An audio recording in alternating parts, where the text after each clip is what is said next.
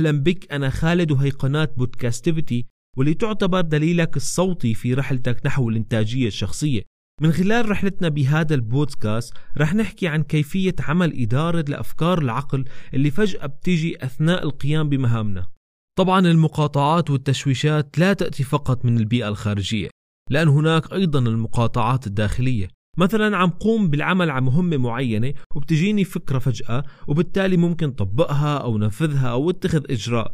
وبالغالب هاي الفكرة ما لها علاقة بالمهمة اللي بقوم فيها. إذا ما عملت شيء لمنع هاي الفكرة وتركتها تكمل طريقها بعقلي هيك حتجبرني أني حول انتباهي من الشيء اللي أنا عم قوم فيه وانقل انتباهي للفكرة اللي اجتني. وأكيد بمجرد ما إني اتشتت أو انقل انتباهي هون حتبلش إنتاجيتي إنها تنخفض. فالمقاطعات الداخلية هي الأفكار والتذكيرات والانعكاسات اللي ممكن تظهر بأي وقت سواء كنا عم نشتغل أو مرتاحين.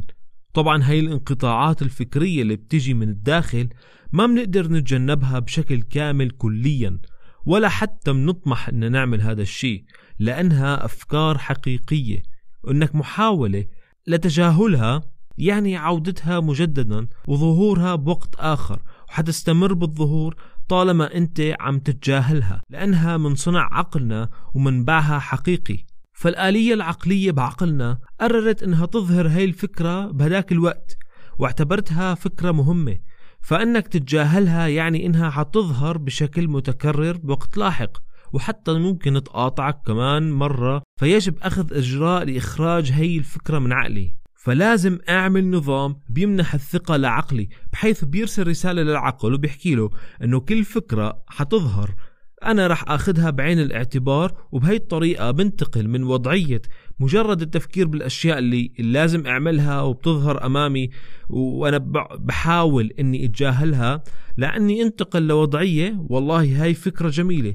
أنا حسجلها على ورقة يعني هيك تحولنا من التفكير بالأمور المعلقة للتفكير بعقلية الإبداع ليش الإبداع؟ لأنه بهاي الطريقة إحنا عم نفرغ عقلنا من الأفكار والأمور اللي بتظهر بغير وقتها وهيك بنسمح لتدفق الإبداع على المهام اللي بنقوم فيها طب شو المفروض أعمله لما تظهر هاي الفكرة؟ إني حاول ألتقط وسجل الفكرة بنظام أنا حسميه نظام الثقة ليش؟ لأنه اللي بيعطي الثقة العقلي بأنه يفكر بالأفكار الإبداعية وبيفسح له المجال لهالشي وأكيد نحن حنكون بحاجة لأداة لحتى نلتقط هاي الأفكار لأنه بأي لحظة ممكن يلفت انتباهنا أي شيء. مثلا قبل النوم هي فترة ذروة تدفق الأفكار بس كتير من الناس بتحاول تتجاهل هاي الأفكار ولهذا السبب لازم يكون في نظام. من خلال أي شيء ممكن حطه جنبي قبل ما أنام أكتب فيه رؤوس أقلام وعنوان يعني عن الفكرة اللي إجت ببالي بحيث لما أرجع لها أو أرجع للعنوان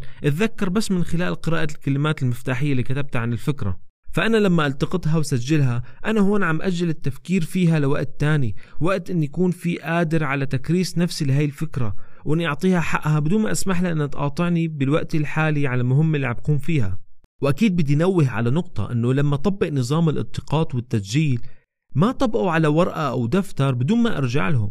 يعني ما ضيع جهدي هاد على الفاضي بإني أكتب على ورقة وما أرجع لها أو أرميها أو دفتر ما أفتحه مرة تانية. فبس إني عم عم فضي عقلي من الأفكار بدون ما إني أرجع لها مرة تانية. لأنه الغاية من السيستم أو النظام الالتقاط إني مو فقط إني اوقف التفكير من خلال الالتقاط إني امنعها من إنها تشتتني. الغاية هي إني ألتقط هاي الفكرة بدون تشتيت وسجلها لحتى أرجع لها بوقت تاني. فإني قوم بهاي التقنية العقلية بدون ما أرجع للأفكار اللي كتبتها ما حيساعدني كتير على إنهاء مشكلة التشتت. لأنه أنا لما التقط الأفكار بشكل منهجي وعالجها وارجع لها بعدين هون أنا عم عود عقلي على مثل هي التقنيات وهيك عم خفف التقل على عقلي من الأفكار اللي ممكن تظهر وأنا عم قوم بمهامي. هون بنوصل لنهاية هذا البودكاست. بتمنى إنه يكون مفيد لإلك وبتمنى إنك تشتغل على تطبيق نظام التقاط الأفكار. وإذا كان عندك أي استفسار فيك تتابعني وتراسلني على الإنستغرام باسم GTD with خالد. ورح كون مسرور جدا بمساعدتك للوصول لإنتاجيتك الشخصية.